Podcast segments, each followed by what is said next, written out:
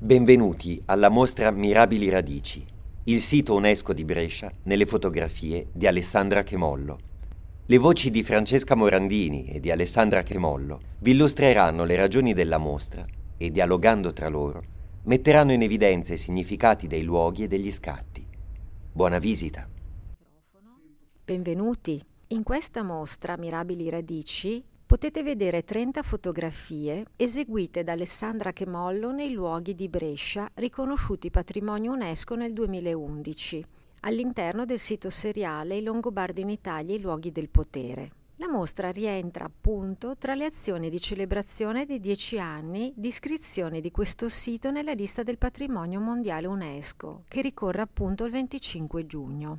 Il valore terapeutico della bellezza è oggi sostenuto da un'ampia letteratura scientifica e il poter godere di questi luoghi della memoria in uno spazio che è dedicato storicamente alla cura dell'uomo può rafforzare i benefici della medicina, proprio grazie alla forza positiva dell'arte. Tracce, modifiche, sovrapposizioni, ma anche danni, alterazioni, rifacimenti sono il suolo comune delle memorie, il terreno di senso su cui poggiano i nostri piedi. I giganti del patrimonio, monumentale e archeologico, sono testimoni di questo lavorio lento che solamente il tempo ci permette di cogliere. Osservare queste vestigia, spesso collegate da sottili fili rossi, invisibili a uno sguardo fugace, ci aiuta a trovare un posto nel tempo, riconoscendo quanti ci hanno preceduto e misurandoci con questa eredità dal valore universale. Protagonisti delle immagini sono i monumenti che si trovano lungo il Decumano, via Musei dell'attuale Brescia, l'antica Brixia. Sono il santuario tardo repubblicano, un antico luogo di culto dell'inizio del I secolo a.C., il Capitolium, voluto dall'imperatore Vespasiano nel 73 d.C., che ancora oggi caratterizza il paesaggio urbano di Piazza del Foro, con il suo prezioso contenuto museale, e il vicino Teatro Romano, e ancora il monastero benedettino, fondato da Desiderio e Ansa nell'VIII secolo d.C., dove ancora oggi si conservano gli apparati decorativi commissionati dalla comunità monastica attraverso i secoli, i marmi antichi riutilizzati, la quiete dei chiostri e i contemporanei allestimenti museali. Anche la Vittoria Lata, bronzo straordinario della metà del I secolo d.C., dall'antichità giunge a simbolo di contemporaneità, con la nuova esposizione ideata da Juan Navarro Baldeweg e con la sua presenza, citata da Miglio Isgrò nella grande opera pubblica monumentale nella stazione della metropolitana presso proprio la stazione tra i treni di Brescia. Tutto questo patrimonio è stato vissuto, conosciuto e osservato da Alessandra Chemollo, l'autrice delle fotografie, che nell'arco di un anno è tornata a Brescia più volte e ha potuto familiarizzare con il sedime del sito UNESCO e con le sue emergenze. E che anno? Il 2020, a musei chiusi, in divenire, mentre comunque procedevano i cantieri dei progetti in corso, Alessandra Chemollo ha visitato i luoghi, di cui abbiamo potuto parlare a lungo, con approfondimenti e relazioni. E poi, con l'occhio dietro il suo obiettivo decentrabile, ha atteso il momento in cui cogliere il senso di questi monumenti. La mostra, allestita in questo spazio, all'interno della poliambulanza, uno spazio di passaggio, di attesa, a sua volta costituisce una cosa unica. Ha un carattere di eccezionalità, anche per come viene proposta la modalità di fruire di questo patrimonio. Chi si trova qui è perché sta aspettando qualcosa, si trova in uno spazio di tempo sospeso, potenzialmente a un tempo dilatato per guardare la mostra, ma nello stesso tempo può avere altri pensieri che non lo aiutano a cogliere il senso di quello che sta guardando. Abbiamo scelto quindi, per raccontare i valori di questo patrimonio, di delegare a parole singole quanto passa anche attraverso gli occhi brevi, significative, per noi molto importanti. All'inizio dovevano essere lemmi da dizionario, ma poi, via via che la scelta dei termini procedeva, abbiamo allargato questo gioco ad un gruppo più esteso di colleghi e di amici. Fondamentale in questo lavoro è stato il ruolo della professoressa del liceo di Alessandra Chemollo, scomodata per questa occasione. Alla conoscenza, che passa attraverso le parole, ha aggiunto la poesia e ci ha permesso di sintonizzare una lunghezza d'onda che portasse leggerezza ai contenuti che ci premeva venissero colti. Le immagini, accompagnate dalle scelte delle parole, sollecitano una riflessione sul significato del tempo, nelle sue diverse accezioni, alla ricerca dei segni lasciati sui monumenti, ma anche sul genere umano. Un'immagine è qualcosa che sintetizza più contenuti.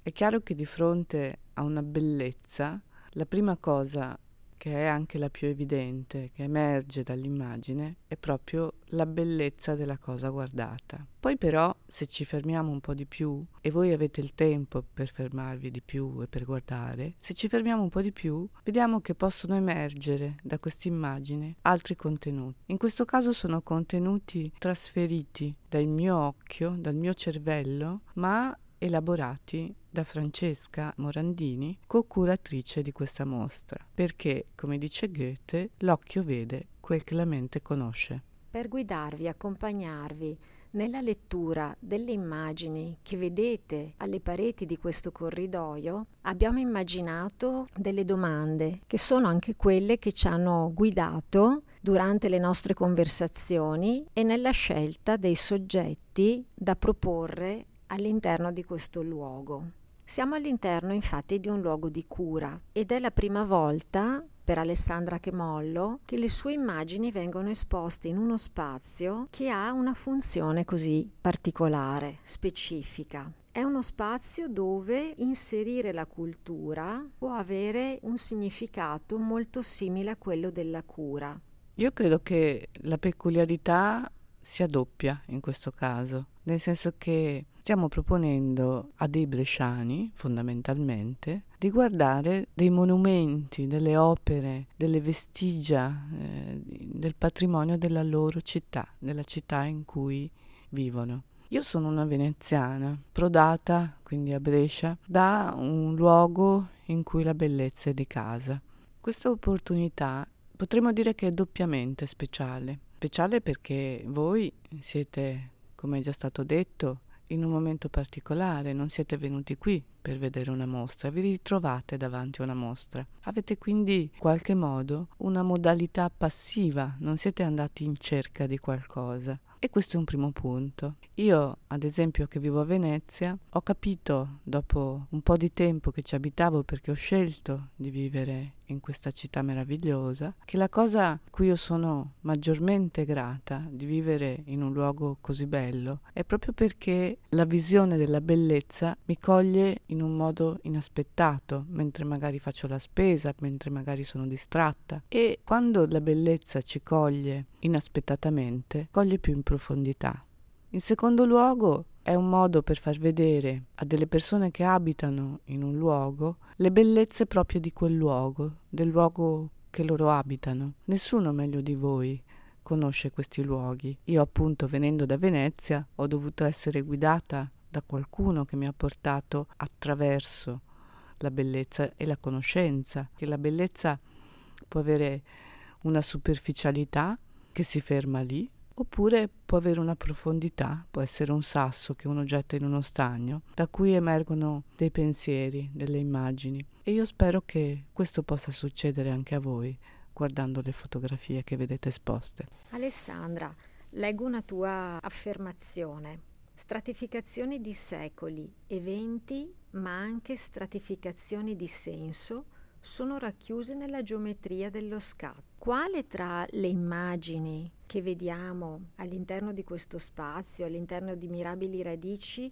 trovi la più significativa per poterci avvicinare al significato di questa tua affermazione? Come vi ho già detto, è chiaro che i terreni di senso sono individuali e diciamo che avvengono degli incontri tra quello che io guardo e quello che appartiene propriamente a me, che è stratificato nelle mie memorie, nei miei pensieri, in, nella mia natura più profonda, nel momento in cui io guardo qualche cosa. Quella cosa mi permette di far risuonare un pensiero, me lo rende evidente. Altrettanto però questo processo si innescherà nel momento in cui voi vi prenderete il tempo necessario per guardare queste immagini, magari anche aiutati in questa dilatazione temporale dai pensieri che sorgeranno grazie alle parole, questo è quello che noi ci auguriamo. Nel caso delle immagini che voi trovate esposte, una che in particolare mi ha molto emozionato è stata quella delle epigrafi dell'aula centrale del Capitolium. Il luogo, come sapete, è uno dei primi esempi museali di esposizione di reperti che appartengono all'antichità. Il modo stesso in cui questi reperti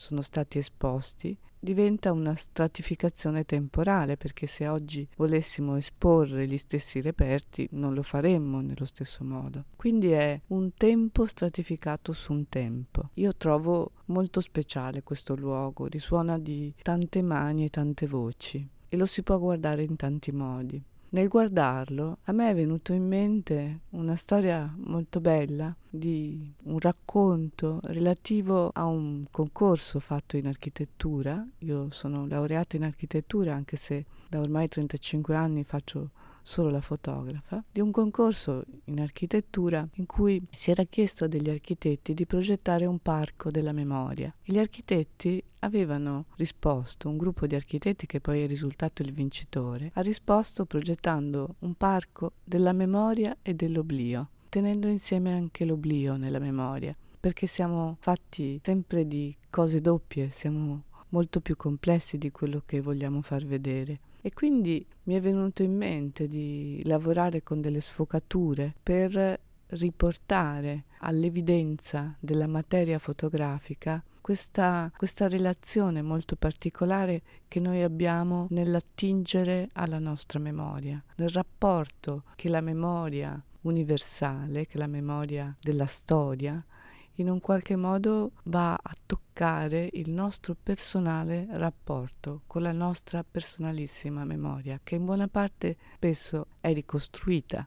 Alessandra, quando tu scatti un'immagine, di fatto fai, compi una selezione di quello che il tuo occhio vede. Ci garantisci attraverso i tuoi scatti una memoria selettiva che diversamente, se così non fosse, diventerebbe un deposito anche di cose che ci appesantirebbero se le trascinassimo sempre con noi. In effetti questa penso sia una delle cose che più di tutte mi fa amare il mio lavoro. Questo riuscire a pormi in sintonia con quello che guardo, quasi dimenticandomi di me, lasciandomi completamente andare a quello che accade in quel momento preciso sotto quella luce. C'è un fotografo molto famoso che penso almeno alcuni di voi conosceranno, che si chiama Eric Cartier-Bresson, che ha detto una frase molto semplice che trovo veramente geniale nella sua sintesi. Lui dice bisogna pensare prima e dopo, mai durante una fotografia, perché fotografare